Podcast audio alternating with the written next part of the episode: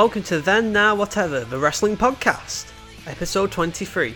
I'm your host, the Doctor Among Men, Duncan Joyce, and today we're taking a look at Progress Wrestling's biggest ever show, Chapter 76, Hello Wembley, from the SSE Arena in Wembley, which took place on September the 30th, 2018. Joining me today is a longtime friend of the podcast who was there in attendance for the show. Never mind Eddie Dennis, he's the real pride of Wales, it's Gareth Butler. Thanks very much, man. Thanks for having me. it's my pleasure. Well, you're basically the whole reason that we're here because you noticed that Progress had sent the call out to several members of the media, big or small, to uh, be in attendance at the show. Neither of us up here up north could make it, but I knew you'd be going. I couldn't quite believe it when it paid off. I mean, it, it's a testament to you guys and what you've been doing on the podcast. Adam, the social media guy that's picked us all, has said that he's, he's spent time listening to the podcasts and they pick the ones they like. So you guys are obviously doing something that people at Progress like. And we did get a sneaky extra listener too to some of our Progress Best episodes, so we're clearly not offended them too badly. I'll ask you the same thing I ask anyone who's new to the show. Give us a little bit about your fandom in general with wrestling, how you got into wrestling, and since it's the subject of the show, how you got into progress in particular. I've been a fan of wrestling since I was probably about 10 years old. 1998, during the sort of peak attitude era, I started watching sort of casually, as a lot of people my age probably did. Had sort of cable or Sky, but didn't quite have Sky Sports and on the Saturday mornings you'd get Livewire and Shotgun, and it was just kind of like hour-long highlight shows, and that kind of gave me a taste of it and got me interested in it. It wasn't until the SummerSlam of '98 when Stone Cold and The Undertaker were main event in Madison Square Garden, and that was the one where I was like, I cannot miss this match. They were the two guys who I was sort of tussling between. They were my, both my favourites and nagged and nagged and nagged until my parents let me get Sky so I could watch SummerSlam 98 and since then just been a massive fan. As far as progress goes, I'm not going to profess myself to be sort of a long-term fan, probably in the same situation as, as a lot of people. I didn't really know much about the British independent wrestling scene until the UK Championship happened last year.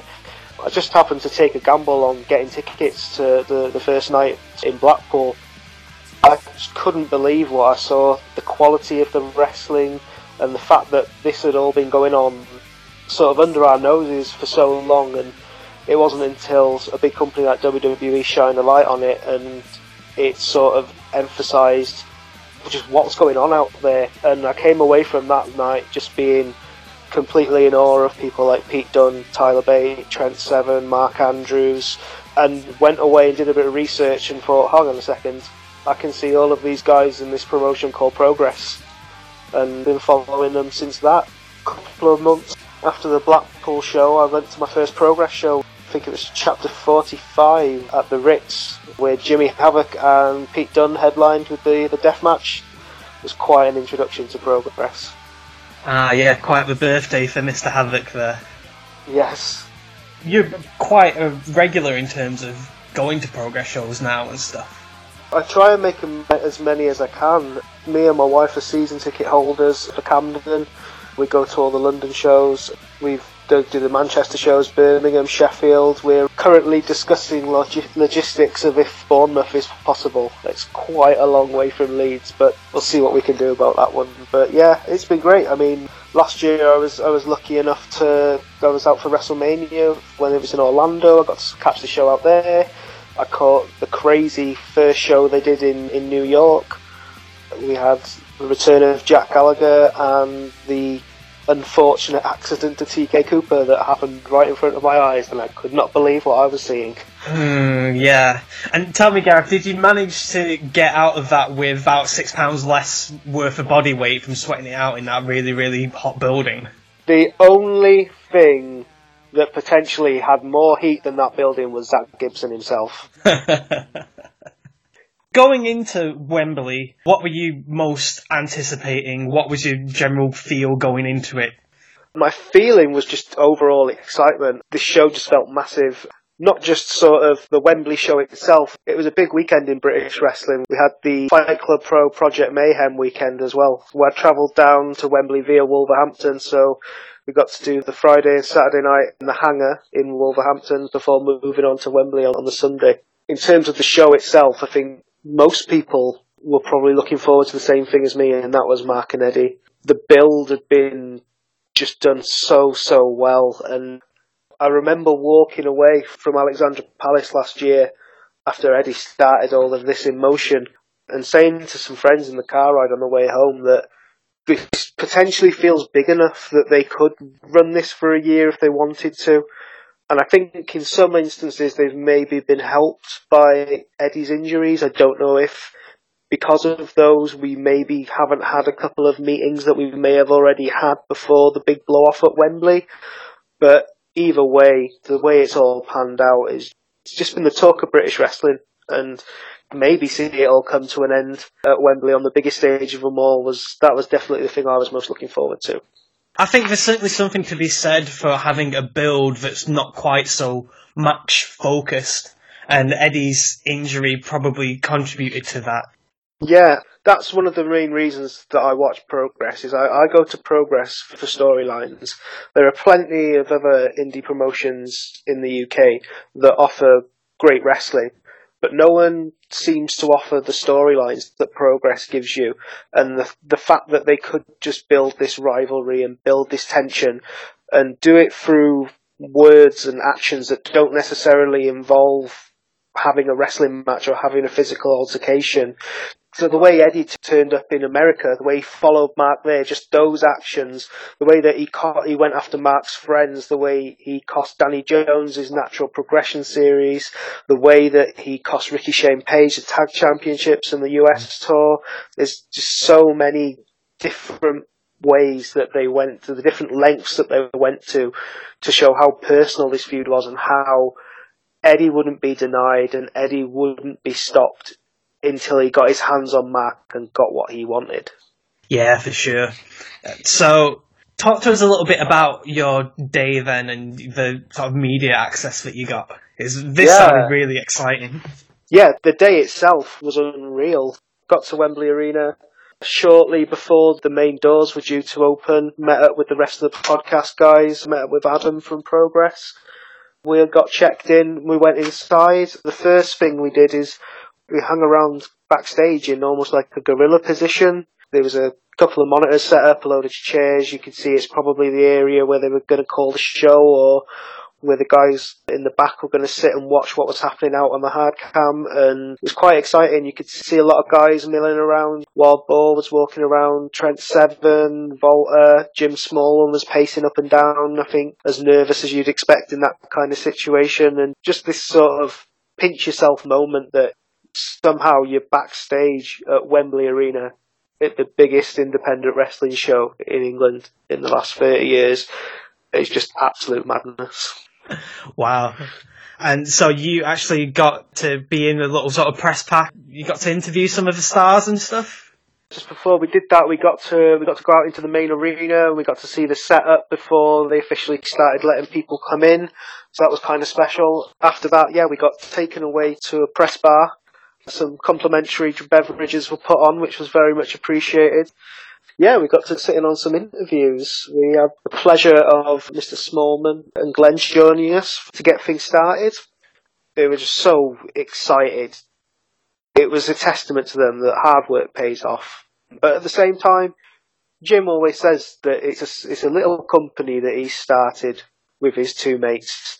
And you can feel that sort of camaraderie between him and Glenn and the banter that they were having between each other.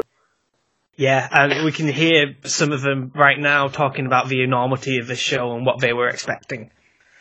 Every single show at the ballroom, I go out and look at the queue and go, oh, people are coming. And I know they are because we sold the show out. But like, I went out there and went, it's a lot of six. Ooh, like this people saying. And I know it. We sold nearly all of them. So, First thing I, I, I did that kind of gulp, where it's like, it was a proud gulp, but it was still a gulp. Like, are we going to be able to, to build this? And like James just said, we know the people are coming. When you look at the of and compared to where we came from, like you mentioned earlier on, the, going from the, before the ballroom, the garage, the ballroom, But we thought wrestling was the biggest we'd ever do. I'm sure like some people here were wrestling in the academy. Now to be like double that, that's just mind-blowing. And it was quite emotional as well because the three of us spent awful lot of time together.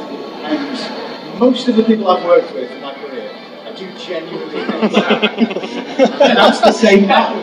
and, and but we've, we've managed to be able to do this only between the three of us. Uh, we haven't yelled at each other today, which is good. Today.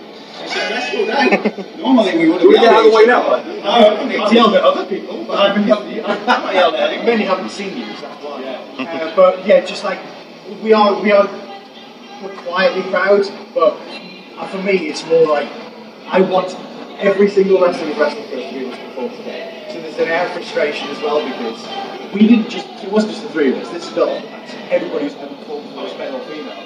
We're a small part of it. Wrestlers are the big. Yeah. And now they're reaping the rewards of having done WWE Saturdays, because like I said, you know, now they're full time. It's amazing. It's such a good time to be involved. It's a great time to be involved in wrestling.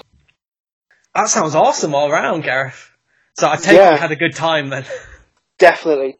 A couple of other people came along. We had the honour and the privilege of British wrestling legend that is Doug Williams. That was quite special. And then also Mark and Vicky Haskins. And finally, Paul Robinson. That man is an absolute psychopath. yeah, we'll hear from those guys as we get to the matches along the way. The whole thing kicked off with a big old pre-show battle royal. There was a really good cast of characters in this one, shall we say. There were a few surprise returns as well. Indeed, we had Styx and RJ Singh come out. RJ got a Yes. really big pop. Yeah, but I think a lot of murmurs on the internet had been asking for the man, the myth, the legend, Madman Manson. and did you see him roll down the ramp as well? Oh, there's always a place for comedy and wrestling in my heart, and, and yeah, that guy has slayed me every time he's been involved with Progress. Could you see much of what he had written on his skin and stuff? We managed to get fourth row seats, so we were pretty close to the action, and we could make out a few bits and pieces, but it wasn't until obviously seeing the photographs on social media afterwards that you realise some of the utter nonsense that that man had scribbled on his body. I've forgiven you, El Ligero bit was the one that got me. So he wasn't the only entry here to laughs though, as we also got the return of Inflatable Lykos. yes, we did. Lykos had to be in that show one way or another. He's a slippery customer, that inflatable Lykos. They'll drop you on your head, there's no two ways about it. I tell you what, his career sounds somewhat short-lived after what happened at the last IPW Frog and Bucket show, but at least he'll have this to go out on. He'll always have Wembley. so, the beginning of this, for some reason, everybody bullies Sid Scarlett out over the top rope. I don't quite know why that is. You look at the field and you've got guys like, like Roy Johnson and Big T Justice in there. Surely they'd be targets, but I don't know, maybe something, something about Sid that's just made him unlikable. We then get Madman Manson fake out on a dive and eliminate himself. And then even more fun with Inflatable Lykos going toe to toe with TK Cooper. Inflatable Lykos got tossed out, but then actual Lykos caught him before his feet could hit the floor and threw him back in. Told you, slippery customer, that inflatable Lykos. exactly. He falls victim to elimination at the second time of asking though. And then Danny Duggan and Danny Jones try and suplex each other simultaneously and wind up both tumbling over the top rope. The cl- clash of the Dannies. I can only imagine it was like, you know, when you put two magnets pressed together with both of their south sides facing. It's like two Dannies, they have to cancel each other out. Spike Trivet gets quite a run in this match. He gets to eliminate Styx and RJ, and then Ricky Shane Page as well after RSP absolutely manhandles the OJMO and Drew Parker out of the ring. I popped huge for Ricky Shane Page making his UK Progress debut. That was great to see. And Drew Parker, God bless that man. I have no idea how he was even standing, let alone making it into his third match in three days after the absolute carnage that was Death House 2.0 on Friday night at Project Mayhem.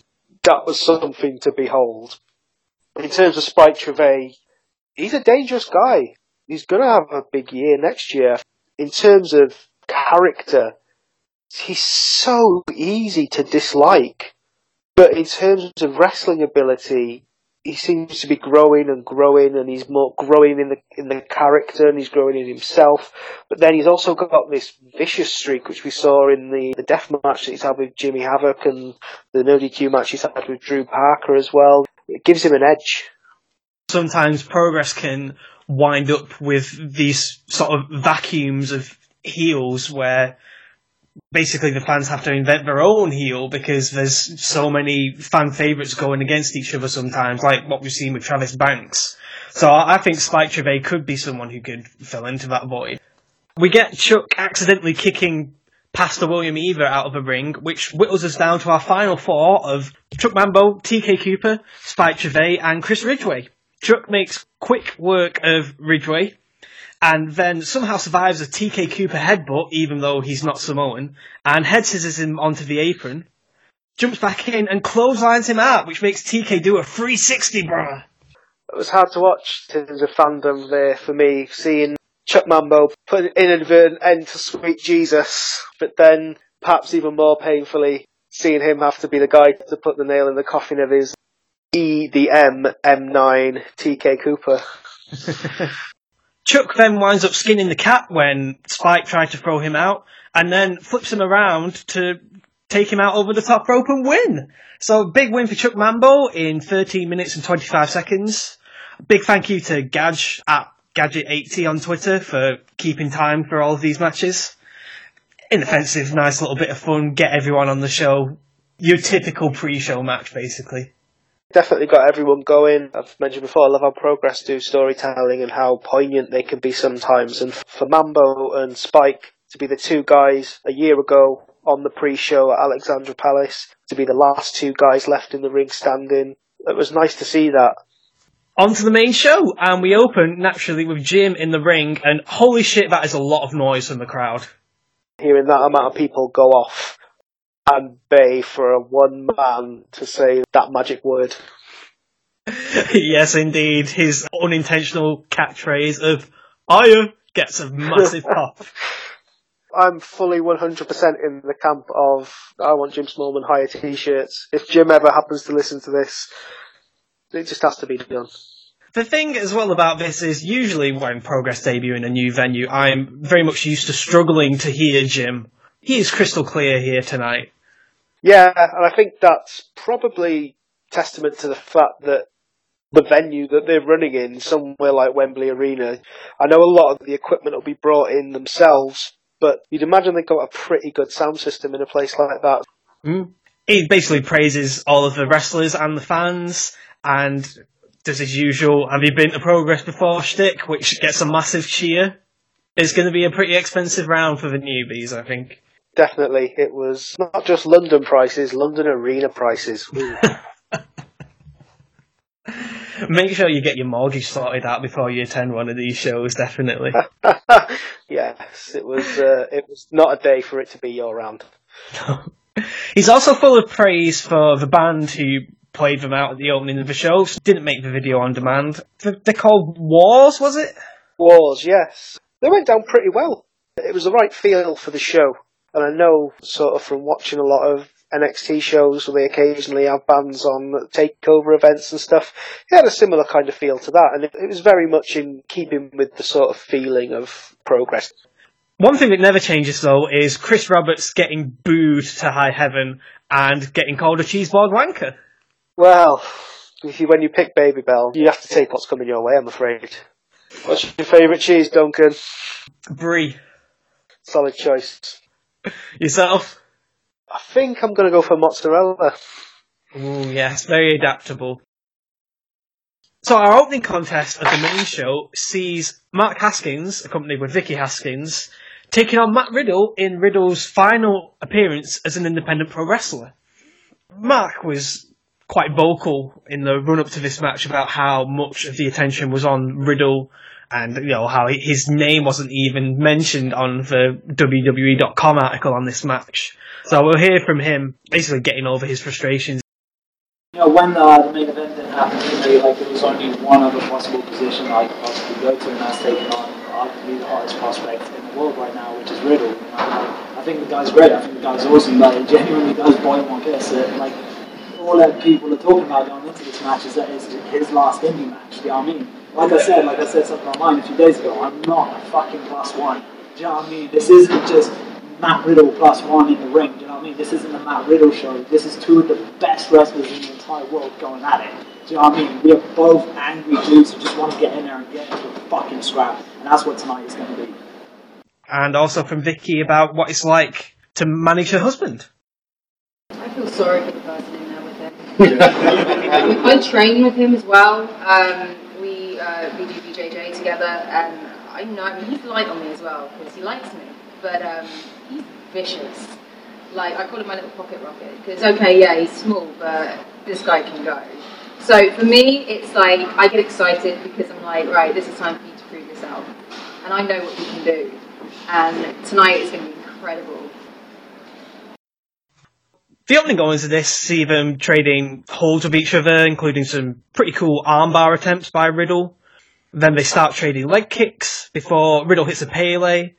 Haskins then fakes a dive on one side of the ring but scores it from the other, and is then able to block Riddle's kicks on the apron into a leg bar in the ropes.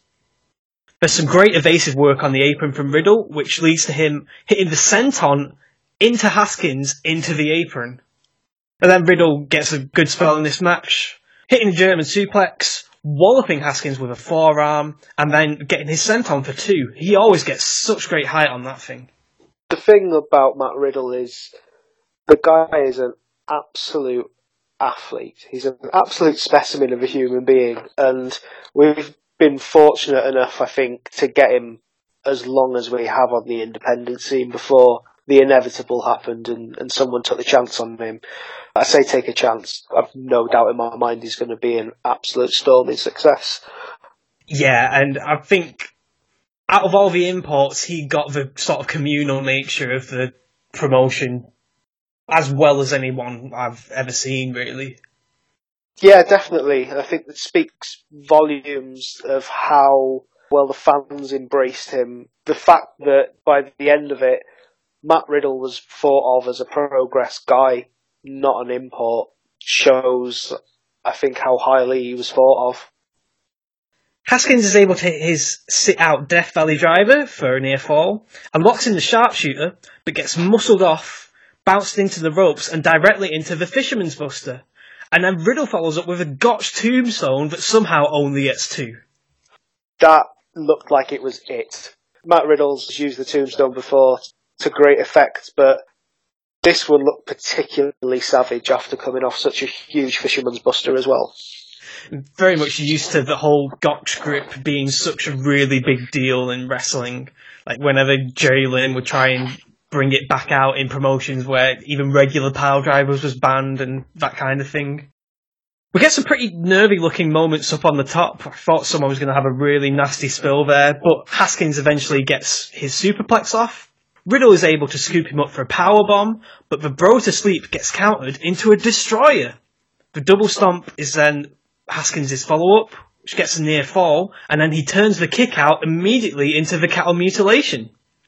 Riddle eventually escapes and goes for some more knees to the face, but his ripcord gets countered into a pump handle pile driver, aka the Maiden Malvern, to get Haskins the win after 17 minutes and 16 seconds. What do you make to the match, Gareth? Great opening match, back and forth between both guys. Super, super happy for Haskins that he got that got the win under his belt. It was interesting. Say a year on from Alexandra Palace, where it's where we kind of saw the start of the Vicky Haskins character that we have now, where she emerged and handed that barbed wire back to Mark. So here we are a year on. What kind of impact do you think that she's had on Mark's career in the last year? I think this is a shining example of it. Really, uh, now that you know the whole entropy alliance kind of folded and Mark's getting back into the singles field. So you got him here beating another mainstay of progress really and getting back out there and yeah, like this was the right result of this match. It bodes really well for Mark's future. Uh, we're going to hear a clip of him now talking about his future at the presser. Always onwards and upwards. You know what I mean? Like, um, I didn't expect wrestling to be uh, where it is now. Like in, in, regards to British wrestling, like the fact that today we are doing like you know Wembley, like that's insane. Like, um, I didn't expect to be where I'm at now, like two years ago, and then you know the next year or the next two years, who knows where that's going to take me yeah, this was really solid work all around. Really, I enjoyed it. I thought it was a bit of a atypical opener. The pace was a little bit deliberate, but they still kept everyone invested. So job done, really.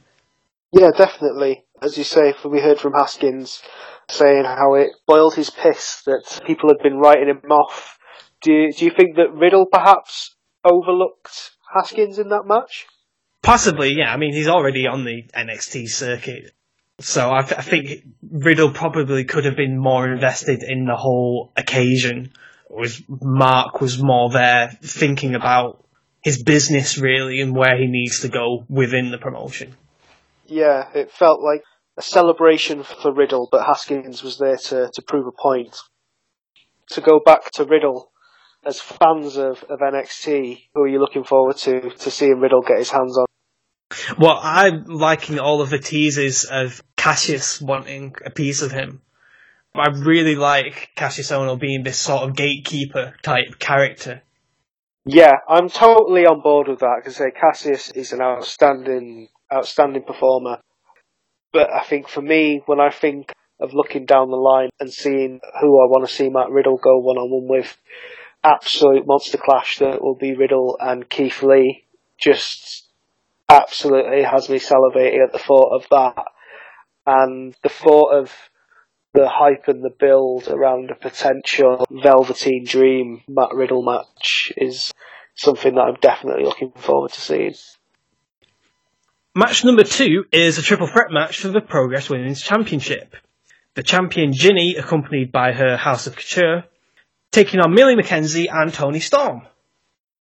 So there's lots of brawling at the start of this one and a nice swinging neckbreaker by Millie. Both Toni and Jinny wind up blocking her suplexes though, so no suplex Millie just yet. Got a build to that bad boy.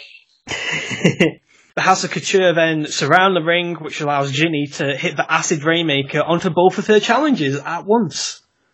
I don't know. love the Acid Rainmaker, but when it's done for two people at the same time, I feel like you lose something. I feel like you you lose that momentum, which is possibly why Jinny didn't get the chance to put them away at that point. Mm. Toni then Germans Jinny, only to get speared by Millie, and then Millie in turn gets arm dragged into the turnbuckles by Jinny. Out come Laura Di Matteo and Candy Floss to try and even the odds with this all the House of Couture shenanigans. And then we finally get Suplex Millie in session, including a double suplex to both of her opponents. Yeah, it's quite impressive to see that. And when you take a step back and think about it, and someone of Millie's young age already getting the opportunities that she is to be at Wembley Arena, to now go off and do a tour of Japan, just how far do we think someone like a Millie McKenzie can go in this industry?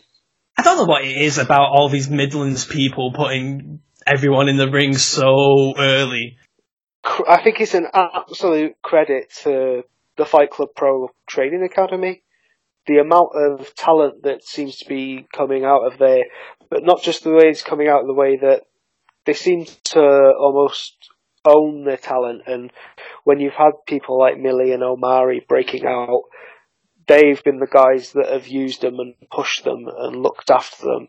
And I think it's a combination of excellent training from people like Travis Banks and having a promoter like Martin Zaki to put an arm around people and, and keep it real and keep them level headed. Continuing the theme of people taking out both of their opponents at once, Jinny does a flatliner into the buckles to both of her challenges and then a basement drop kicking to both of them. And then Toni winds up hitting hip attacks on everyone. Holy shit! Pile driver on the apron to Millie by Toni. It's no good way to take a pile driver on the apron. Tuck your head and pray for the best and pray you wind up on their thighs more than on that apron. Definitely. The style clash gets countered into the reverse neckbreaker drop, which gets Toni a near fall. And then she pile drives Jinny, which cues a big standoff between Candy, Laura, and House of Couture. But then Laura nails Candy out of nowhere, hits the Rainmaker on Toni, and pops Jinny on top of her, which gets Jinny the free count, and she retains her title in 8 minutes 28 seconds. Oh, yeah. As far as the end to that match goes, I wasn't expecting it to end up that way. More kudos to Progress for keeping us guessing, I guess, about which way the things are going to go. And I mean, my personal feeling, the House of Couture is, is a great idea in terms of getting this sort of strong heel women's stable together. It's something that's new or feels new in terms of progress, but I'm starting to to wonder are they getting too many numbers in that group? Realistically, who's going to be able to step up now to face the House of Couture? That's the problem a lot of people have had with this that I've talked to, really. There's a lot of talent there that are just there to be Jinny's lackeys. And you kind of hope that through this you'd get, okay, they're going to be the people who are kind of softening up Jinny's challenges and trying to keep them lower down the scene so they get an undercard match with other people in the division while Jinny defends the title. And really that very rarely happens and we just get everyone dumped into one match anyway. Yeah, and I mean, when you talk about Jinny's lackeys going out and doing her work and trying to weed out challengers for her, Jinny was let down quite a lot in the build up to this show from people in the House of Couture not getting the victories that Jinny really needed.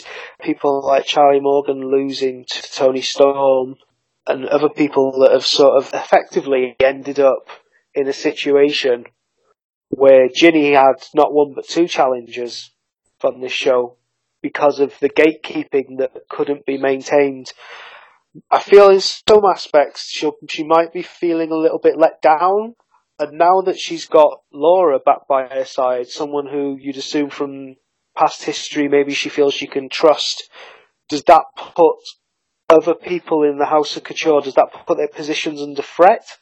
Yeah, I think I've seen a lot of speculation on this, particularly from one specific tweet from Jinny that seemed to indicate the rest of her charges, their days might be numbered.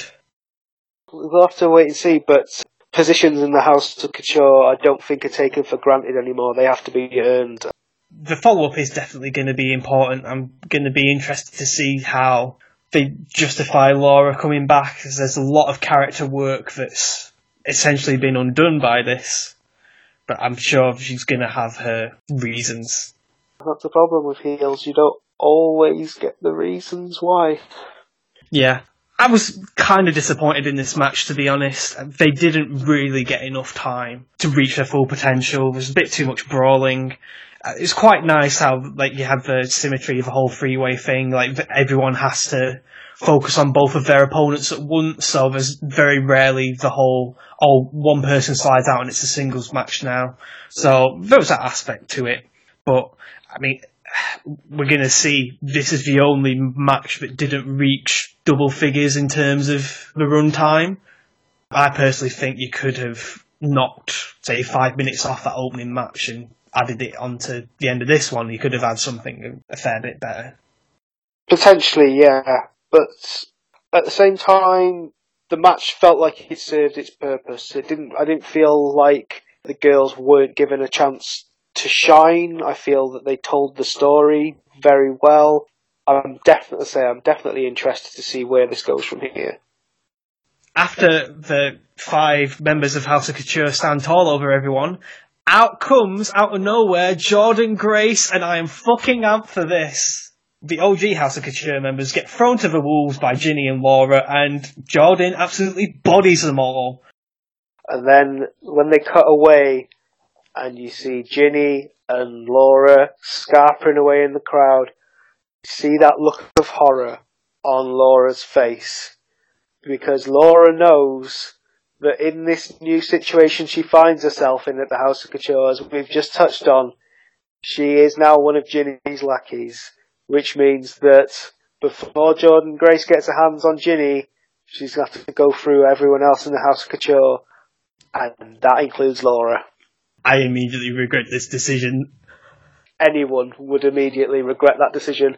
Going face to face with a woman like Jordan Grace, who is going to absolutely ragdoll the large portion of the Progress Wrestling Women's Division. I cannot wait to see her get her hands on people. Absolutely super amped to see her. She's awesome. Like I've liked her before I'd even seen her wrestle, just from like her manner on Twitter. And I'd only seen her in GIFs until All In, and then lo and behold, I found there's a whole bunch of her matches free online from Beyond Wrestling. Yeah, she's going to be sensational. Our third match of the evening is the Atlas Championship match. Doug Williams putting his career on the line to defend his title against Trent Seven. And Doug, of course, being the big veteran of the group, asked a lot about the growth that we've seen in the British wrestling scene in order to get to this point in the pre-show press pack. I mean, this kind of shows that the talent is there, you know, the business is there, the support is there by the fans, and I mean, it's an amazing experience. An amazing feeling for me. I get to perform in front of all those fans, but the whole of British wrestling and all the other talent that are involved, it's, it's I mean. You can't, any more words than that, really. When I started, the business was dead ultimately, you know, it was hanging on by you know, by his fingertip to the edge of a big precipice, you know, and he's managed to claw Bruce Green back onto the back onto the top and he's running up the mountain as fast as possibly can. Maybe it's just the entrance music being his NXT music, but I immediately feel like we've got fired the fuck up NXT Trent tonight as opposed to have a laugh Trent Seven. Yeah, definitely. This was a Trent Seven who was out to prove a point, but not just prove a point in terms of being serious and handling the big occasion. It was a measure of respect to the man that he was facing, that he was all business tonight. we get a really cautious start to this match as Matt Richards on commentary puts over the ideological differences both men. Matt Richards is my favourite broadcaster in independent wrestling, I think. He's so good. He can do everything in terms of he can sell you in a match and, and make you buy into what he's telling you, but then at the same time you get the ridiculousness of the 1978 show as well. I'm still pretty pissed that Progress put up a version of that show with no commentary because they assume people would rather sit in silence than put up with someone actually being northern. Naturally, Trent misses his crossbody. As they touched on in commentary, it doesn't matter where you are in the world, there's one result that's always the same. That's Trent Seven missing a crossbody. He comes back with some chops and a fake out into the DDT. Doug with a really nice touch. He kicked Trent's groin into the second rope and then followed it up straight away with an inverted atomic drop. Doug goes on a run with a belly to belly suplex, top rope uppercut, and an exploder suplex into the corner, which gets a near fall. The Chaos Theory is blocked into a dragon suplex and pile driver by Trent for two. Thankfully, Doug is able to escape the burning hammer and connects with the Chaos Theory, but Trent kicks out. You can see Trent Seven's eyes roll in the back of his head. That guy is out. I have no idea where that guy got the strength from to kick out. There's lots of things that roll when you hit a Chaos Theory. True that. Once again, Doug thankfully escapes a pile driver off the top rope and is able to powerbomb and pile drive Trent, and Trent's still able to kick out. And then, holy shit, we get Trent hitting the burning hammer on Doug, and somehow Doug kicks out. At that point, I thought that was it. Doug has to be the first person that's kicked out of Trent's burning hammer. Doug's able to stand his ground from the seven star lariat and gets a near perfect chaos theory that still somehow only gets a two count. There's so many times in this match that you think that has to be it. I mean, when Trent hit the pile driver, Doug hit the first Chaos Theory, Burning Hammer, second Chaos Theory, all these big, big moves being thrown at each other, and he just leaves you wondering, what is it gonna take to put the other man away? Which brings us to the finish, where Trent is able to escape Doug's clutches and actually hit a crossbody, which surprises Doug for the free count. Trent is your new champion in 14 minutes 16 seconds. If I was not there myself in the flesh, I would not believe you if you told me that Trent Seven hit a crossbody. I suppose it just justifies why he's been going for it this whole time if it's deadly enough to fin- actually finish someone off. To literally finish someone off, to finish a man's career. It's The crossbody heard around the world. I thought this match did a really, really good job of like building on the investment and, you know, commentary would talk about all Doug's injuries and the build up in his arm and stuff. And you'd see him be put in these situations like with some of the moves that Trent was going to attempt on him. And you just felt like, oh, please don't, don't do this, don't do this, you know. Yeah, it was a really creditable performance by Doug especially. Being sat there in the crowd, there were a lot of people on Doug's side for the match. But I'd say the majority of the crowd were on Doug's side. And it's not a slight on Trent Seven, because Trent's obviously a massive, massive fan favourite.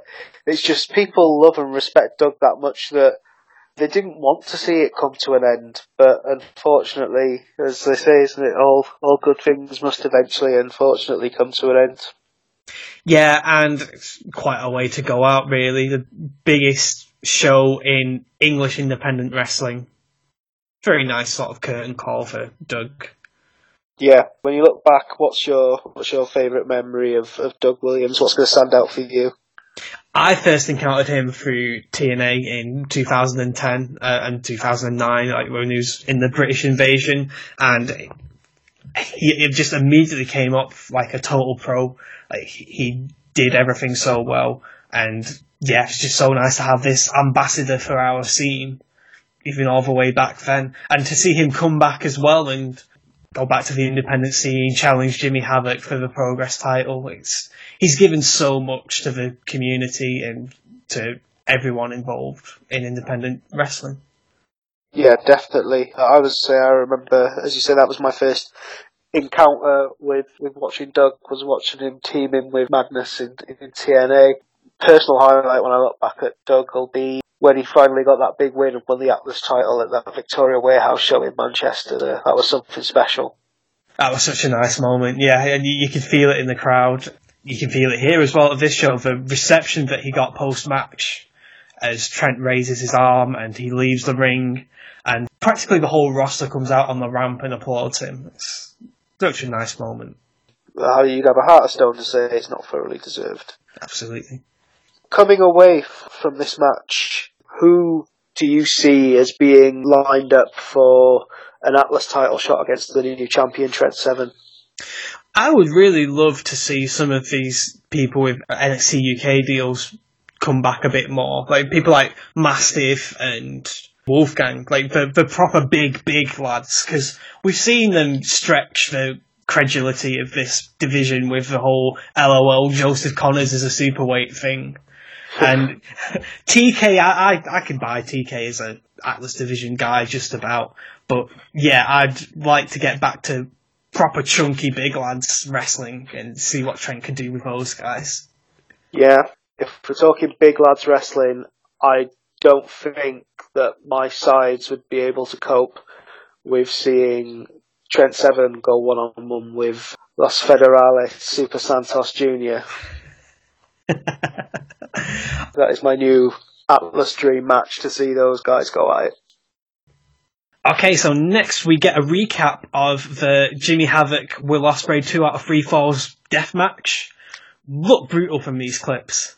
We were at the ballroom for that show and it was incredible. I was so so hyped for the match. I mean, Will Ospreay is arguably the most athletically gifted man that's come out of British wrestling. And then you've got Jimmy Havoc, who is just a grade A lunatic, and we love him for it. That's a very good way of putting it.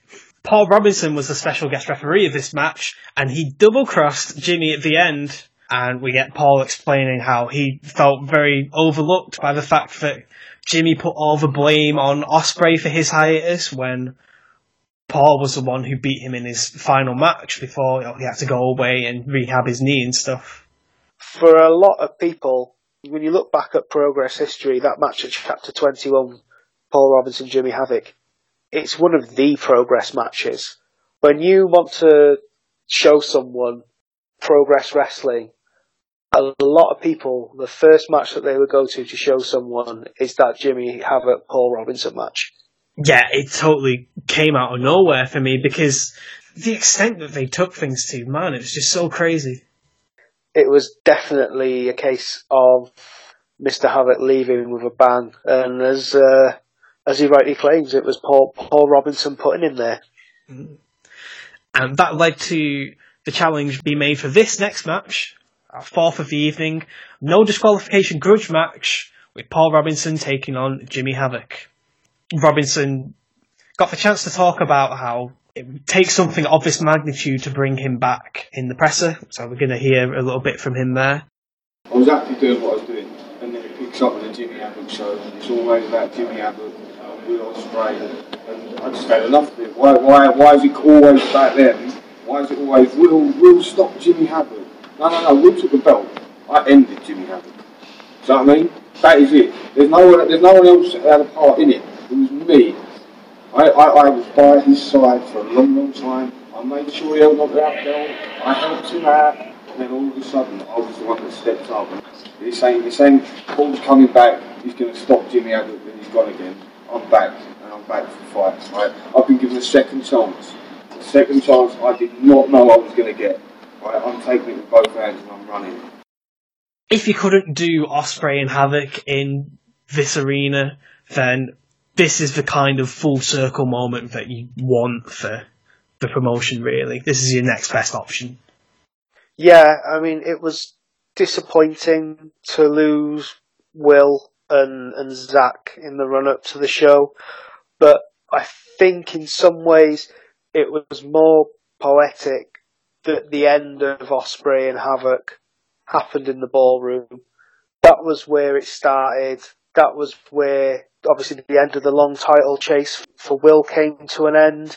It was where the fans bring the weapons, loser leaves town match happened. I think the ballroom was the correct place for the end of that saga. I noticed Paz is already in his gloves at the start of this match. That is a wise decision, my friend. Yes, 100%.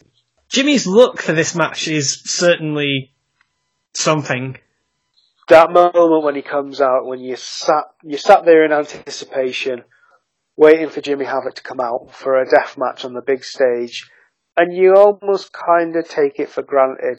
Jimmy's going to be wearing white. Then Jimmy comes out, and Jimmy is white.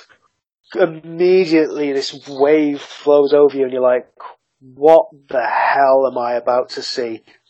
I think it's a reference to some season of American Horror Story. I can't think which one, but that like the face makeup that is everywhere all over one of those seasons at least. I thought it might have been a nod to the Misfits, maybe, but who knows with Jimmy? There's so many different influences. Jimmy begins this match by leaving his axe in the middle of the ring to bait Robinson in to an immediate acid rainmaker and he doesn't even bother going for the cover. Right away, bam, putting Robinson in his place, knowing what he has to expect for this match. It kind of gave you a taste of what you were in for, that he's hit Robinson with his best shot, and that was just a warm up. Two matches that you wouldn't expect to hear in the same breath, but it made me think of the first Brock and Roman match. Brock hit an F5 super, super early on. It's like, right there, you behave now, I'm going to maul you about. Yeah, I can see those comparisons. The first thing Jimmy finds to attack Paul with is a doll. Yep. Apparently, those are things that we now use in death matches. Oh my gosh. He then no sells a frying pan to the head, but winds up getting backdropped on the floor. And then we get a power bomb into an ironing board. Robbo gets on the offense with barbed wire baseball bat, and then staples one of his t-shirts to Jimmy Havoc. Yeah, well, that's what happens, isn't it? You, you go to a big arena show, the merchandise is pinned up on the wall for everyone to see. So Paul Robinson's just try, just trying to make a few quid, isn't he? He's just trying to sell those t-shirts. He's trying to make up for the fact that the Wembley staff themselves had to handle the merchandise. Another frying pan shot is no sold, and then Jimmy wallops Robbo with the frying pan, and Death Valley drives him into the door. And then out come the light tubes. So many, many light tubes. The first one gets broken over Jimmy's head and then scraped across his back. Hart comes back with a Death Valley driver onto the drawing pins for a near fall, and then he headbutts uh, a light tube into Robinson's face and cracks another one over his back. Robinson recovers in time to send Jimmy off the top through some light tubes, and then sent on him into some more of them, and then to curb stomp him into the thumbtacks just like at the previous chapter to get another near fall. That senton from Paul Robinson, it did more damage to himself than it did to Jimmy. I think it just showed how determined he was to try and put an end to him, but the state of that man's back after he hit that senton was absolutely horrific. And I mean, sometimes a guy in a match gets a cut and and the blood sort of starts and builds, but as soon as Robinson stands up, his back is just washed with crimson. I mean, there were people who went to the show that commented that this match was perhaps a bit too much for them. I mean, when deathmatch wrestling is done well, it's exceptional. It makes you feel things. It keeps you on the edge of your seat, and I think this one was particularly violent in places, but at the same time, it didn't feel like it was done for the sake of doing it. It was two men telling a story that had this blood feud that needed to be settled, and it was going to be settled on that stage in the most brutal way that they could. A literal blood feud, yes. Paul sets up one of the light tubes in between a pair of chairs, only to eat the acid rainmaker, get curb stomped through the light tube, and then eats another acid rainmaker, and that finishes it to get Jimmy the win in 13 minutes 51 seconds. Like you said earlier, this like as a storytelling match was really really good. All the callbacks really helped things. Like say sometimes this style of match they can all sort of bleed together, but they picked their moments and the particular things to call back to, and yeah, it was just a really good match. Yeah, very fitting end for Jimmy to hit that curb stomp through the light tubes. Obviously, they call him back to the finish that put him out in that match in chapter 21 for that to be ultimately what led to the downfall of Paul Robinson in this matchup. Yeah, and Robinson didn't look like he missed a beat really. It was a really nicely paced match. Yeah, and Robinson as well, in terms of a guy who's not been wrestling as much for, for an extended period now. Guy was in ridiculous shape. He was absolutely shredded. So that'll take us to intermission, which means it's half time question time. What wrestling have you been enjoying other than the Wembley show recently? As I touched on before, we did the, the Project Mayhem shows on the, the weekend of Wembley. Those were pretty great. The Death House match was insane. I've never seen anything like that before in my life. The whole feel of the reveal of this just sort of underground fight club, for lack of a better expression. Fight Club Pro, in terms of me and you, holds something quite special because it was the first, the Manchester Tag Team Invitational Tournament last year was where we first met each other and, and got talking. But in some aspects of it, you have to make the trip to Wolverhampton to understand it. It's when you get that feeling of the atmosphere and the camaraderie when you're in a dingy warehouse in an industrial estate, estate in Wolverhampton, where these ridiculous matches happen, that's when it feels like it's something special happening. I guess that's what their touring shows all kind of miss, really. This whole Oh yeah, by the way, there's another ring over there. We're gonna have a death match now. Okay, enjoy it. Like, I love that whole gimmick of the reveal and stuff. Yeah, uh, I, I guess it's kind of you can move the promotion, you can't move the location. So they can't they can't take those warehouses around around the country with them. When you when you put on an event in a student union, yeah, it's probably not going to be the same as it is in an emptied out warehouse. For sure. To go back and say touch on Defiant, uh, the show they did in Sheffield at the Plug yesterday. Yeah, it was a really good show overall, but outstanding matches have to go to El Phantasmo versus Will Ospreay absolutely outstanding. Two fantastic, gifted guys just going at it. Phantasmo is is on the rise. Because another guy I'm expecting to have a good year next year. I'm hoping, praying that ELP is one of the guys who makes it into the natural progression series for Progress next year. His couple of appearances he's had so far, I've been pretty impressed with him in general. I'd love to see more of him. I've been really enjoying the new Mae Young Classic tournament, seeing the, the full cast of characters in this tournament. They've got an even better, more diverse, more well-rounded field this year, and it's been so nice to see the, all these new faces and all the faces from the previous year who had grown so well. Like the Karen Q and Xia Li match was a particular highlight for me. Yeah, just the different kind of styles that you get in each show with each matchup. I'm looking forward to finally get to see Tegan Nox having a crack at it, but it, in some ways it's like one of those movies where you know eventually it's going to have a bit of a sad ending, but the journey to get you there is, is still there to be enjoyed in some aspects.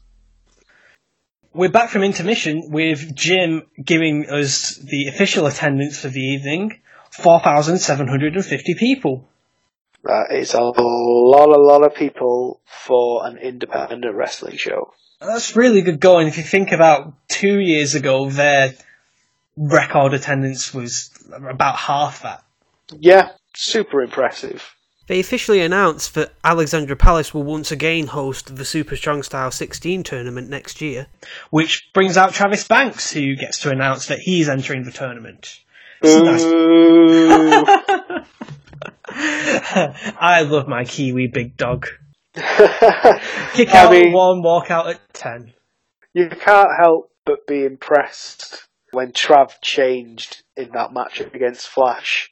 I could not believe what I was seeing, and I absolutely loved him for it. It's magic. It's nice to get him out in front of this crowd whilst he's still injured. Yeah, definitely. Who would you like to see? entering into the Strong Style 16 tournament next year. Who's if you could pick one guy, who are you thinking? A homegrown person, but like outside of progress. So maybe someone like Omari, who yeah hasn't really been involved since he got eliminated from the Natural Progression series. I think there's definitely more to come from from someone like Omari. For me personally, given the history that he has with Progress and the working relationship that they, they seem to have almost with WWE, I'd like to see Noam Dar, I think, in the tournament next year. Yeah, uh, like who knows what kind of favour they might get out of it. They tend to do well with getting people on loan. Like with, with Kassius being in this year's one, that was something I wasn't quite expecting. It was amazing to see, and it just that's what then gives you that who knows what's possible, never never say never kind of of attitude. Well, speaking of people coming in for big shows, uh, first match back from the interval, fifth of the evening, is the Thunderbastard Progress Tag Team title match. And of course, the champions, Flamita and Bandito, surprise entrance into this series, having wound up as tag team champions on the Coast to Coast tour. Yeah, they're obviously super, super talented guys the whole situation that went on on the on the US tour with with Lykos was super upsetting, but worked out to the advantage of the Progress fans and getting to see Flamita and Bandito in a Progress ring. I very much hope Lykos's prediction that he comes out on top of the PWI 100 of injured wrestlers comes true. Well, he's definitely in the PWI 500 inflatable wrestlers. That's true. So, for those of you who haven't seen a Thunder Bastard match, two teams are going to start. Elimination occurs by pinfall submission, and every two minutes, a new team enters. The two teams starting this match are the champions, Flamita and Bandido, and Sexy Star, the team of Jack Sexsmith and David Starr. And immediately there's a lot going on in this match. Flamita has a bit of a perv over Jack, which gets David Starr pretty angry. It's a couple goals, isn't it? You just need to find someone in your life that kisses you the way that David Starr kisses Jack Sexsmith. The champions double teams are so good. Just blistering, exciting offense. Everything that we got from Flamita and Bandido was full throttle. Some ridiculous spots throughout the match, uh, as I'm sure you'll get to. It was special to get to see those guys. Well, the next team out are M&M, Mills and Mayhew, and they are particularly good working with the champions. Just gold together. Stupendous double springboard arm drag by Mayhew, especially. When I look at Mayhew, the kid has got so much potential. I look at him and I can't think of many young kids his age that excite me as much as he does in terms of where he could potentially go. The sky's the limit for these guys. Next team out are Aussie Open. Following them, we get the Anti-Fun Police come out. And they've got some pretty flash new gear, but thankfully, Chief Deputy Dunn still has no fun on his dick. And for some reason, sunglasses on his ass. his future is so bright, his, the sun shines out of his ass. some news came out today about Santos. Literally five minutes before going out to this match, damaged his plantar tendon, which I had to Google because I had no idea what a plantar tendon was, and it's effectively part of the ball of your foot that connects to your toes. To knacker that five minutes before going out to the biggest match of your career and still be able to put in the shift that that man did speaks absolute volumes. I'm even more impressed with him now. He does the no fun gun to the champions, but they no sell it, and then he gets taken out with some strikes, and he does the timber bump just as Bandido's shooting him. the next team out are the grizzled young veterans who walk out through the crowd. this man! This man! Mr. Mayhem! Everyone's favourite banana throwing Kinder Egg enthusiasts. They have a great little CM Punk in the 2010 Royal Rumble style routine where Gimmo's taking so long to do his intro that he gets interrupted twice. They do a cheeky counter to a satellite DDT attempt by Mills and Mayhew and hit the ticket to Mayhem to eliminate them, just as the next team, the Calamari Catch Kings, come out. A lot of people in the arena genuinely, genuinely missed the elimination of M&M after the Catch Kings made their entrance and, and Jim Smallman announced M&M had been eliminated. I think a lot of people got caught by surprise. We get a great series of suplexes by Thatcher, but then out comes the final team of the match, the 198. Santos hits a spin wheel kick, probably with his busted foot, and then gets slapped down by Thatcher. More Thatcher in progress, please. I say, as unfortunate as the injury is for Lykos, to see this, this odd couple pairing of Brookes and Thatcher has been great, great fun. Wrestling wise has been absolutely outstanding. I think he could be a good Atlas Sky for Trent. Oh, definitely. Yeah. Wild Boar hits the Rikishi driver on Jack to eliminate Sexy Star, and then we get an absolutely insane period of dives to the outside. Brookes takes the 198 out with a double helo. Then Grizzled Young Veterans do a dive. Then Fletcher hits a big step up helo onto the pile. And then Santos does a suicide dive, which I lost my mind seeing. On one foot. Then we get a massive assisted helo by Flamita. And then, to cap it all off, Bandido with the moonsault power slam press onto Dunn, onto the rest of the pile. Holy shit. Holy shit indeed. absolute ridiculousness. Wild Boar then back in the ring hits a Trapper Keeper on Dunn to eliminate the Anti-Fun Police. Brookes then suffers the close your eyes by Davis to eliminate the Calamari Catch Kings. Boar then accidentally spears referee Chris Roberts, which allows him to sneak a helmet shot to save Webster and eliminate the tag team champions.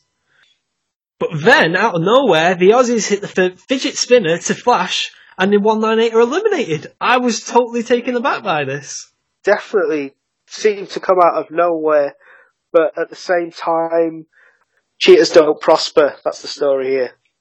Absolutely. So now we're down to the Grizzled Young Veterans and Aussie Open. And Gibson kicks out of the fidget spinner. Again, shocker. Massive shock. GYV send Davis into the steps and try to isolate Fletcher.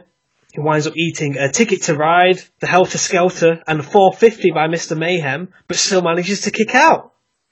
Davis is then able to come back, and the super fidget spinner finally gets the Aussies the win and the tag team titles after 31 minutes and 22 seconds of really, really good action. This is great stuff. Yeah, the crowd were super into the match the whole way, and when the Aussies got the win, the whole place went mental. You've got two guys here. I'm yet to see them have bad matches. As far as a tag team can go, for a long time now, they've been one of those ones to watch. And it's so, so pleasing to see them get that nod and get that acknowledgement on the stage that they did. Yeah, this is a nice surprise to me. I thought this was a nailed on 198 win but as far as the whole match goes, Flamita and Bandido were fantastic. I'd love to see more of them in progress. And everyone played their role so well in this match. There was not one team that I came out of this match thinking, oh, I'd, I'd rather not see as much of them next time around. Like it showcased everyone in the division so well. Yeah, definitely. As you say, you were expecting the 198 to win that match. It looked as though Aussie Open themselves were almost half expecting the 198 to win that match, and quite a very, very fitting way that at the end of this long Thunder Bastard series, it's Aussie Open and Grizzled Young Veterans and the two teams left standing, and Aussie Open going on to the new Progress Tag Team Champions. I think they'd be the pairing to draw to as far as the, some immediate challenges for Aussie Open. But again, I think front runners have to be the 198. They've already got a victory over, over Aussie Open. If you're going on sort of New Japan logic, when you have tournaments like the G1 and champions take losses in that tournament, then it's usually the people they take the losses against that get the shots at those titles. They'll progress like a thrill of the chase style thing, so they'd long term be the people I expect to end up with the titles. Next up, we get the video package for the European Dream match of Pete versus Ilya, which recaps Christian Michael Jakobi calling Pete an overrated backyarder, and then we see the brawl at the Oberhausen show. Jakobi, he had to batter and almost provoke Pete Dunne into getting this match because right now Pete Dunne is not a man who needs to prove himself to anyone. His success speaks for itself. But CMJ had to get that match to prove Ilya's stock, to prove that Ilya holds that place that he claims that he holds in the top table of European wrestling. Yeah, and I think they talked it through on commentary as well, that maybe this was just as much about CMJ going out something to prove as well because he takes such pride in his track record. Like you talk about the people he's worked with in the past. I don't think he wanted to be wrong, seen as wrong about Pete Dunne. So he wanted Ilya to come out on top, saying, "No, I told you so." Yeah, definitely. He seems a, a very proud man and not someone who wanted to be proved wrong. What a prize fighter in a guy like Ilya Dragunov to send into battle for you. Were you quite familiar with him going into this match? I would have liked to have been more familiar with Ilya Dragunov going into going into this match. You'd like to be more familiar with Ilya. Yeah, I realise how that sounds as I was saying it, but uh, but at the same time, it almost added this mystique to a man that you may not have seen a lot of him if you're not really following WXW, but his reputation is known. I understood the magnitude that this was going to be one to watch. Yeah, I think it's a very difficult balancing act that they had here of building up this guy as this big match wrestler, but still keeping it so that his actual debut comes at the big show. I think they made a few mistakes with that along the way.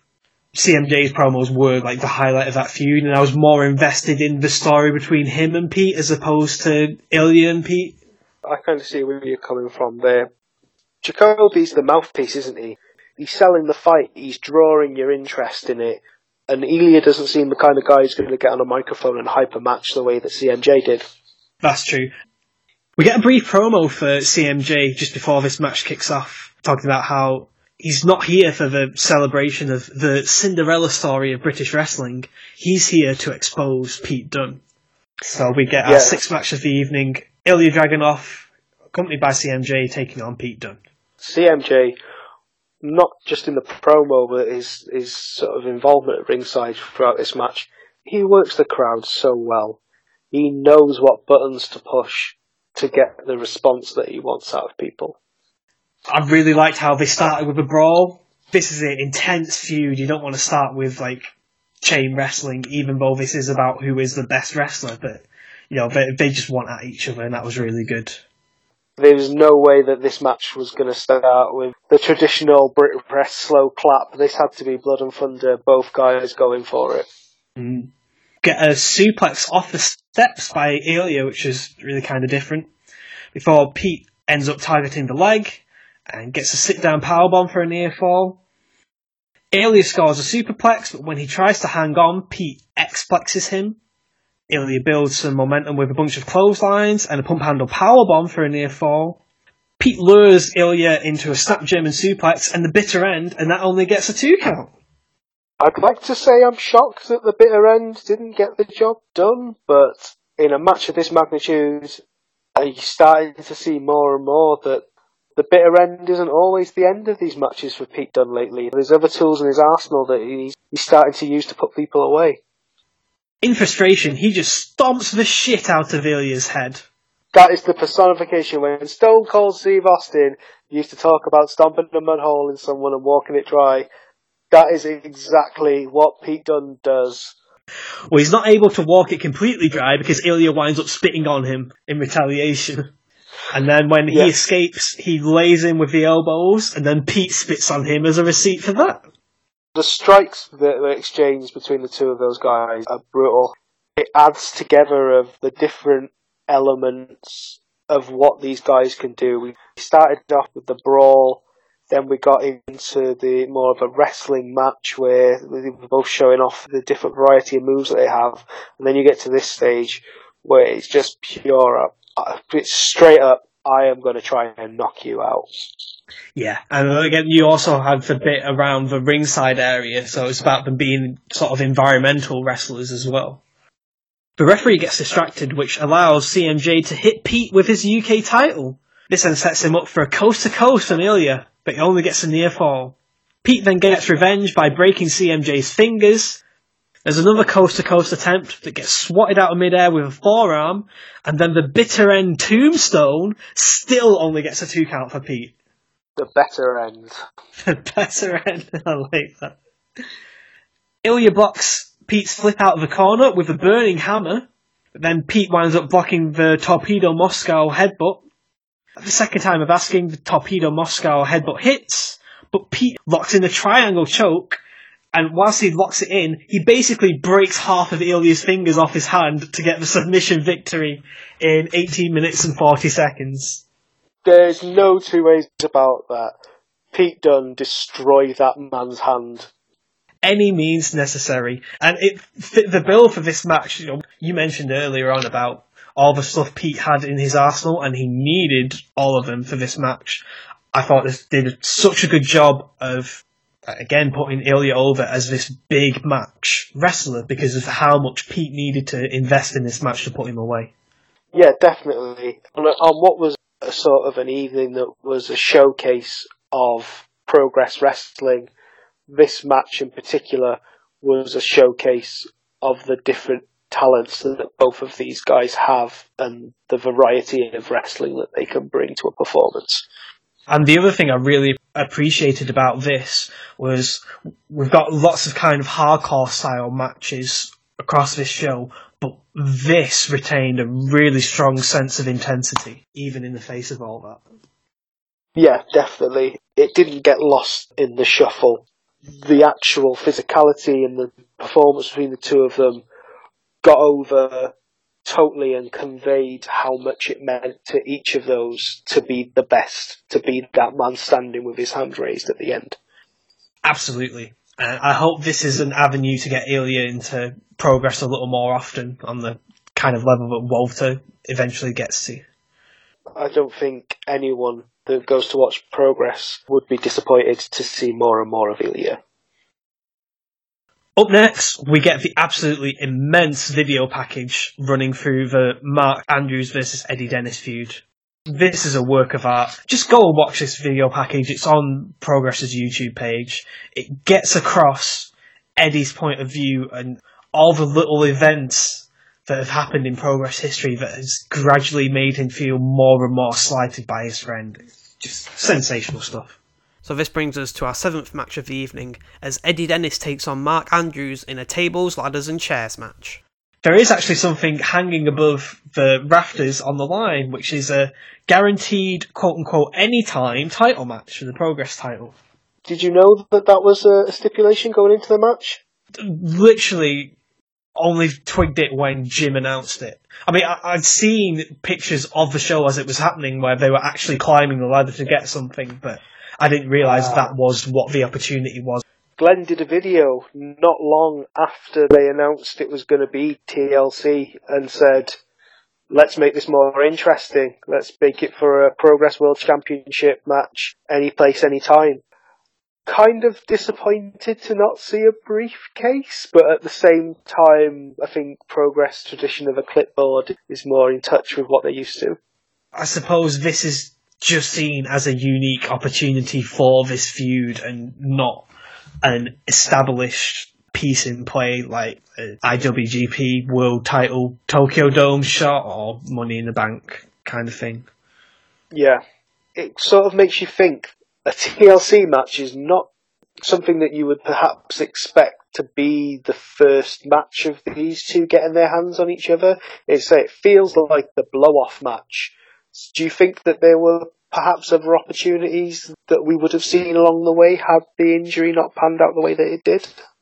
It might have been the case, yeah. I guess it plays into the favoritism that Eddie imagines is there for Mark, because you know you'd imagine the aerial guy would have the advantage in a ladder match.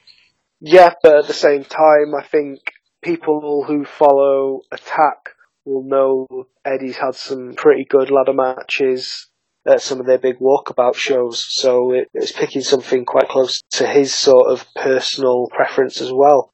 Before we get into this match, which side of the fence were you on, Duncan? Were you Team Eddie or were you Team Mark?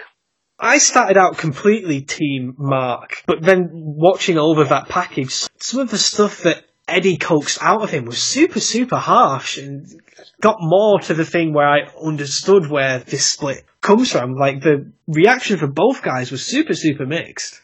Yeah, definitely. I think it is the feud that kind of summarizes the grey areas that there are in wrestling these days. In that, if you're convincing enough with your argument, you can buy people onto your side. I mean, let's not split hairs. The actions of Eddie Dennis were the actions of a heel wrestler. Mm.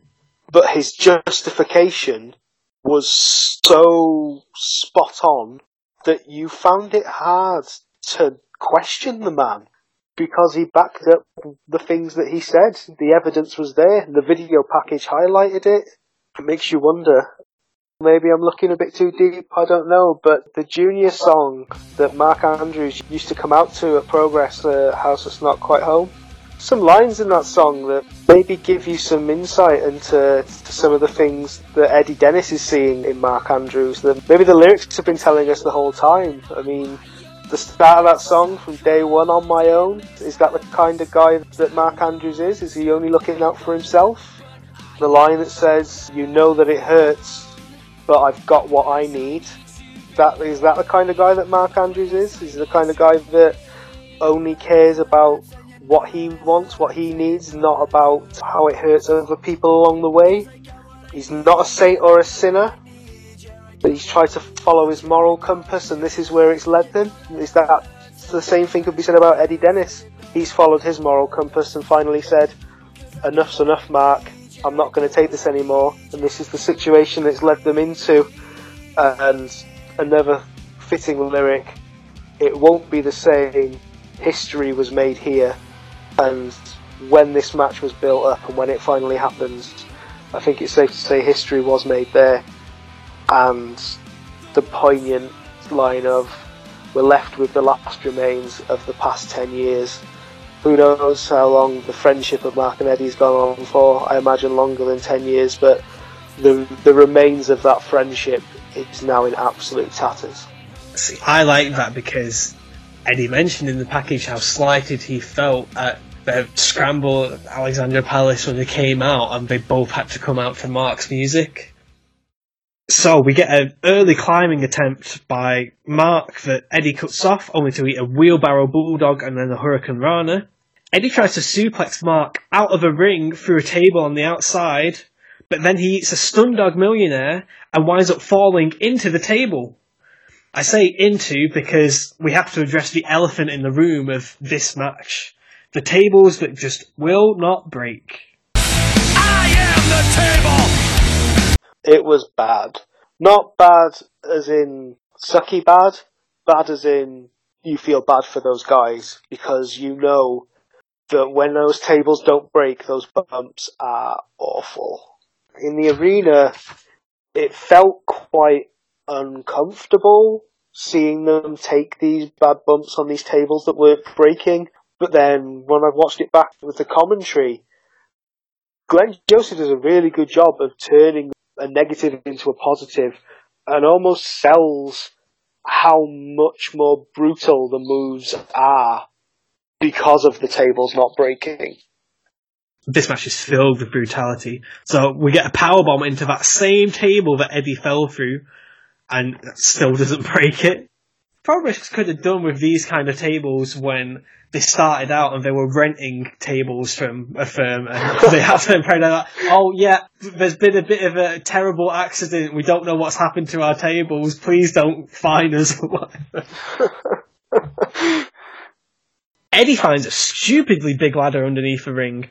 Mark comes back with a desperation plancha to the outside, but then gets splash mountain bombed into the turnbuckles. Eddie goes for the same move again into a chair this time, but gets Frankensteined into it. Oh my god, there's a stalling suplex attempt that's blocked into a sunset flip driver into the table. Guess what? It doesn't break. From my seat at ringside, I was at the unfortunate angle of seeing how Eddie's neck bent and bounced off that table. Oh, I felt for both of the guys. How they managed to get up it astounded me. They both wind up climbing the crazy tall ladder, and Mark winds up falling into another ladder that's propped into the corner. And Eddie is so transfixed by this, he doesn't concentrate on winning. He climbs back down and goes to punish Mark some more. At that point in time, Eddie has that match won. That contract was there for Eddie's taking, but it just proved what we all knew that for Eddie, the contract is nice, but that's not what this has been about. He's been waiting for this moment to get his hands on Mark Andrews, and that's exactly what he was going to do. Eddie winds up paying for it naturally and gets swanton bombed onto a table as Mark climbs another crazy, crazy big ladder. Mark sets him up on another table, but Eddie's able to climb the ladder and meet him at the top, and next stop driver him through the table. And guess what? We finally get a table that breaks! Such an impressive feat of strength from Eddie to hoist Mark up from the top of that ladder, and with all of the hatred that he had for Mark, just to let everything go in that next stop driver from 25 feet in the air, crashing through the mat. A crazy big spot to end things and finally give Eddie the opportunity to grab his contract and win the match in 18 minutes and 43 seconds. The match didn't disappoint. There's always a kind of worry that when you have the build as well as they did, that sometimes people don't always click in the ring. And yeah, they had some hardware problems, but in terms of telling the story, I think they got it spot on.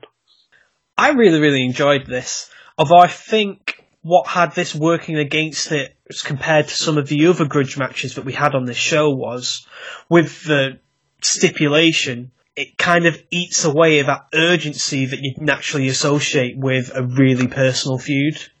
Kind of like when you have last man standing matches, there's so much setting up for things that it just doesn't feel as immediate as perhaps it quite should. But then again, they are doing these things to create super sadistic scenarios to punish the person that they hate. Yeah, and that speaks volumes of how Eddie's mind worked to get into those situations and how far he was willing to go to, to prove the point that he'd been telling everyone for the last year. Definitely the right result for this match, in my opinion. There's two kinds of heels that you have really. You have the hypocrite heel and you have the heel who is justified. And Eddie at this point is someone who feels very, very justified in his actions, feels that he has a point and that he's proved a point, like saying a, a top line heel in line for a world title shot would be something really quite useful for the future. Okay, so it's time for our main event. And we get a video package hyping up the World Championship match. Get some interesting comments from both champion and challenger, with Walter saying that he was actually hoping Tyler would win the free and in, and that he respects Tyler, but he calls him a kid and not ready because of his wacky outfits and stuff. Tyler then threatens to throw Walter around like he's nothing. I do have to say though, I cannot take big strong boy seriously as a moniker. I like it as a kind of jokey, nice thing on Twitter, but if you are like hyping up your match and you like say with a straight face, I'm gonna win because I'm a big strong boy, it just sounds a bit odd to me. It kind of sounds like like you're five years old and you're pretending to be ten years old, and you know. I get where you're coming from, but he is he is a big strong boy. He is a big strong boy, but it's just yeah, it's just the boy aspect of it. It, thinks you know. Yeah, it's just like yeah, this explains everything. This justifies how I am, but you just kind of sound like you know you're using it as an excuse not to eat your vegetables at dinner or something. It's like I'm a big strong boy. I don't need to do this. so it's time for the main event with the Progress World Championship on the line. The champion Walter defending against Tyler Bate and Walter gets a pair of violinists to play his theme to the ring. That was awesome. That was special. I'm so, so happy he has a theme that is so old it's out of copyright. Yes, definitely. I absolutely adored the opening face off to this match. The whole Hogan Andre parallel slash Street Fighter thing. Marvelous stuff definitely. Whether it was intended or not, I don't know. But the actual, the visual and the the result of some of the photographs that have come out of it are amazing. In the early goings, Walter just mauls Tyler all around the place with headlocks. And Tyler's only able to regain the advantage when he can speed things up, and he nearly deadlifts Walter out of a headlock. Walter hits a leapfrog. Walter looks like he shed a bit of timber in the last few months and he's getting more agile and the one thing that you don't want is a big guy like that being quick and nimble as well because he will run you down. Mm. We get another WrestleMania 3 parallel as Tyler hits a big scoop slam on Walter. and he's able to escape some of his suplex attempts only to get chopped out of mid-air There's no nice way to be chopped by Walter. It sounds like a gun's going off. The second chop in this match, Tyler Rikishi bumps to the chop. I loved it. Walter just winds up smothering Bate for a good portion of this match, and even gets him on the top rope and just stands on his prone body and chokes him with his foot. Again, to regain the advantage, Tyler has to speed things up. He winds up sending the champion to the outside with a Frankensteiner and suplexes him on the floor. Tyler actually gets the better of a slugfest and is able to airplane spin the champion. He tries to get Walter back off his feet again, even his next spring lariat can't get the job done. And at the third time of asking, Walter meets him with his own clothesline and a brainbuster. Tyler slides out of the superplex attempt. He then escapes the powerbomb and the backdrop counter to the Tyler driver, but eats a massive John Woo shotgun dropkick and a powerbomb for a near fall. That shotgun dropkick from Walter is hella, hella impressive. That shotgun dropkick into the corner is a pretty forceful dropkick to take from most wrestlers. To take it from a man of Walter's stature must be like getting hit by a train. you probably don't even need to bump for it. It's literally the force from Walter's legs that's taking you that far back. There's then a big exchange of strikes before Tyler is finally able to get the deadlift German, but he only gets a near fall. You can see the look on Walter's face that he is not used to be taken for that kind of ride. yeah, it's just just before the bridge starts, like what? There's not a man that is used to being lifted off his feet like that. Walter heads up to the top rope and hits a splash. The fact that he had to go out of his normal comfort zone to go and hit that big top rope splash sort of shows half respect of what he needs to do to take care of someone like Tyler Bate, the half desperation of what do I need to do to take care of someone like Tyler Bate.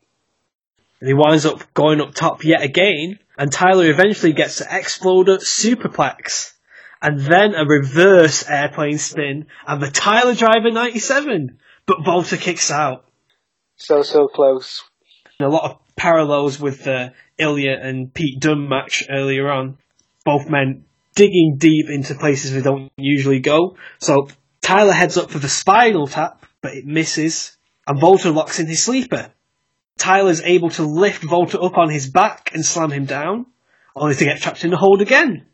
It was like something out of a horror movie. As soon as Tyler slams him down, you think that he's finally got a slight reprieve from Walter, and then it's like it's so, something like Michael Myers. He just comes back from the dead and wraps those big arms round Tyler's neck, and Tyler must just think, what on earth do I have to do to catch a minute's rest from this guy?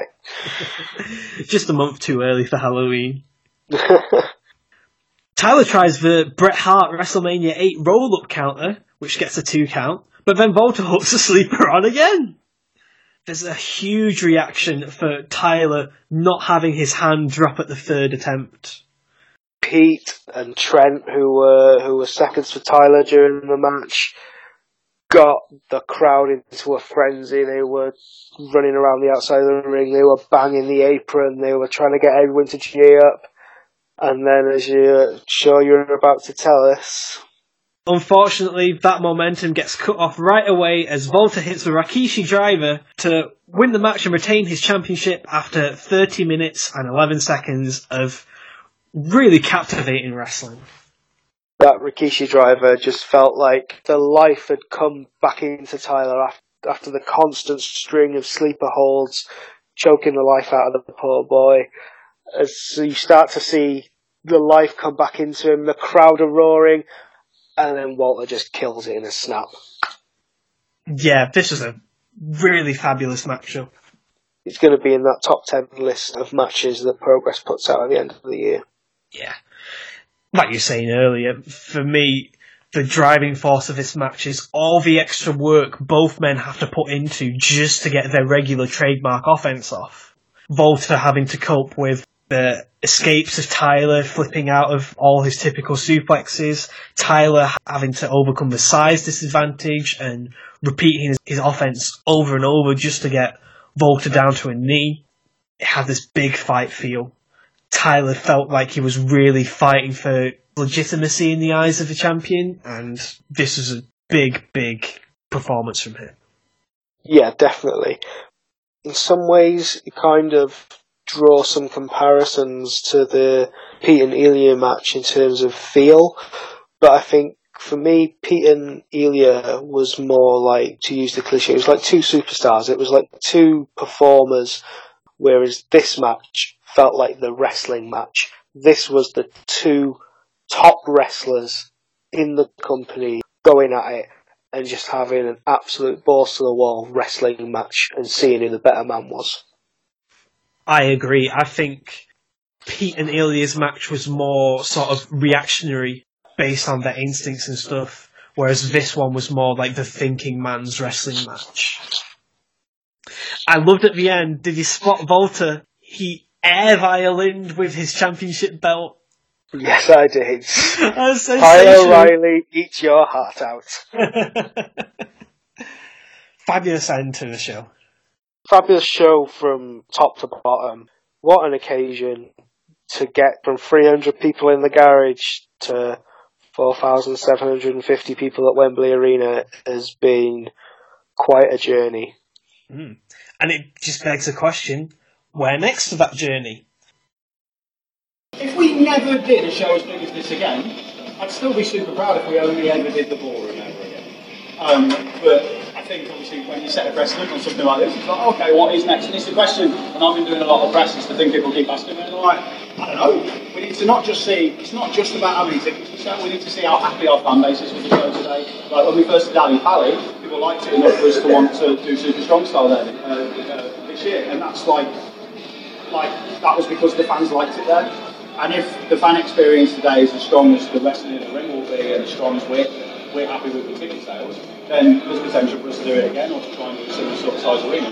But it's not really what we're about. It isn't just numbers and bodies and seats, it's about the fan experience. I think fans. I mean, there are plenty, just trust me, lads, there are plenty, then maybe, sorry, uh, there are plenty of people here who, uh, who may know this already.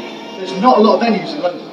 And there's a lot of venues we could run, which would have been absolutely terrible fan experiences. So I think it's always about that. What people want to come back is they trust us to put on. The, the, like, there's little things we learned at Ali Pally the first time, we've changed from the next time. I'm sure that if we were to come back to Wembley, definitely going to be lessons we learned today. Yeah, like, you know, hire more people. we legit don't know. Like, like we know we're always going to put shows on Ballroom, for example. We know that, but we don't really. But people think we must have like some business plan or goals or something like that. We haven't got a clue what we do. um, we just we just roll with it. Yeah, we just roll with it, and we've ended up here. And don't get, we've ended up here not because we went after Wembley, but Wembley came after us. That's the real groundbreaking thing about the show. Is we're an independent wrestling company, and we got asked to do this venue. The venue that WWE normally do, the TNA have done, and back in the uh, World of Sport days, the All Star etc. were doing it. But no one's been asked like us to do it since. And for us to be asked by Wembley is, is insane. And it's properly done well. Yeah, that, that, it's, it's an amazing, it's an amazing feeling. Oh, like, it goes to show that over, over six years, we've like we've, we've come on a, a very, very long way. Uh, we never expected to. This was never the plan. No, no. The plan was let's not have loan sharks take off bums. Overall thoughts on the show. Who was your standout performer and what was your favourite match? It was a celebration of progress. It was a celebration of everything that they brought to the table. It was like a greatest hits show. We got to see some old rivalries. We got to see Progress mainstays get their big moment. We got to see what we'd all wanted with the, the Eddie and Mark payoff. Got to see the two, we say, top wrestlers in, in Walter and Tyler. It just, in terms of favourite match, I think I'm gonna have to go for the TLC match, just because of what it encompassed in the in what I feel or what I hope is putting an end to that chapter of the story. It's one of those stories that I'm gonna look back on in the same way that I look on the progress title run of Jimmy Havoc. that's up there as some of the greatest storytelling that there's ever been in wrestling. And for me, the, the Mark Andrews and Eddie Dennis angle, it sits up there with those top stories that have been told in wrestling. Fantastic. For me, this was a really enjoyable show. Like you say, the celebratory atmosphere. I was really worried hearing about the show overrunning and, you know, that people were exhausted after certain matchups, that the energy would run out at some point, but it just didn't. The atmosphere was so incredible. My favourite match was the world title match, the main event. Just a, a work of art in places. And my MVP's definitely Walter the champion. He carried himself like a true champion. For someone who, I don't know how often he's fought in an arena, he definitely didn't feel out of place in that environment. He looks like he's made to main event shows of that stature. If I was picking an MVP, my man Santos, after performing on a damaged wheel to give the performance that he did in that match and pull off some of the spots that he did, he gets my vote. Lovely stuff. So yeah, this was a super, super enjoyable show. It really kicked into gear with the Robinson and Havoc grudge match for me. And I can imagine as well as a live experience how immense it was. Oh yeah, as a live experience, it was great because even though it was on such a, a large scale, it still felt like progress. It still felt like, in some ways, being at the ballroom or the Ritz or the O2 Academy shows that they, they run at. It felt the same because progress fans are loyal and take that, they'll travel around the, the country to, to watch the brand and they always bring the same level of enthusiasm.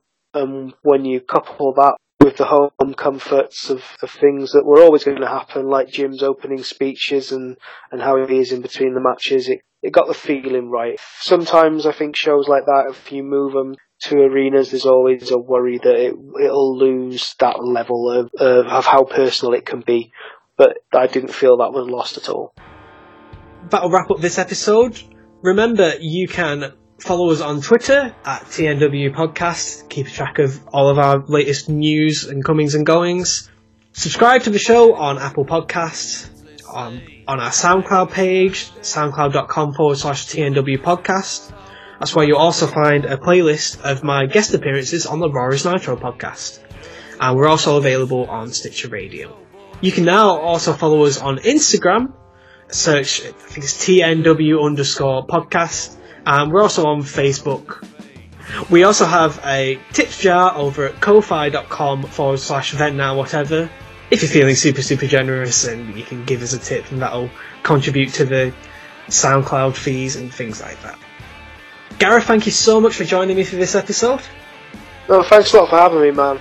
Before we end it, I need to say obviously a massive thank you to yourself for, for letting me represent you guys at Wembley and for giving me the opportunity to come on and do this. I know when uh, that first day that we met at that tag team show, when you told me you had a podcast, I remember saying to you that that sounds really cool and it's something that, that I would like to have tried for myself one time and it's funny how things work out that I've had the opportunity to do that with you today. And obviously, thank you to Adam at Progress and, and everyone there who was so accommodating, all the guys that came out to do the interviews, and to all the all the other podcasters that were there on the day. They were a, a lovely group of people that made the day uh, as special as it was. Gareth, you're a shining example of the kind of person that I'd love to meet at an independent wrestling show. Oh, thank you very much, man. I really appreciate that. And yeah, once again, thank you to Adam from Progress's social media team, especially for helping set this all up for us. Okay, so it's a goodbye from Gareth. Goodbye. And it's a goodbye from me. I'll catch you down the road.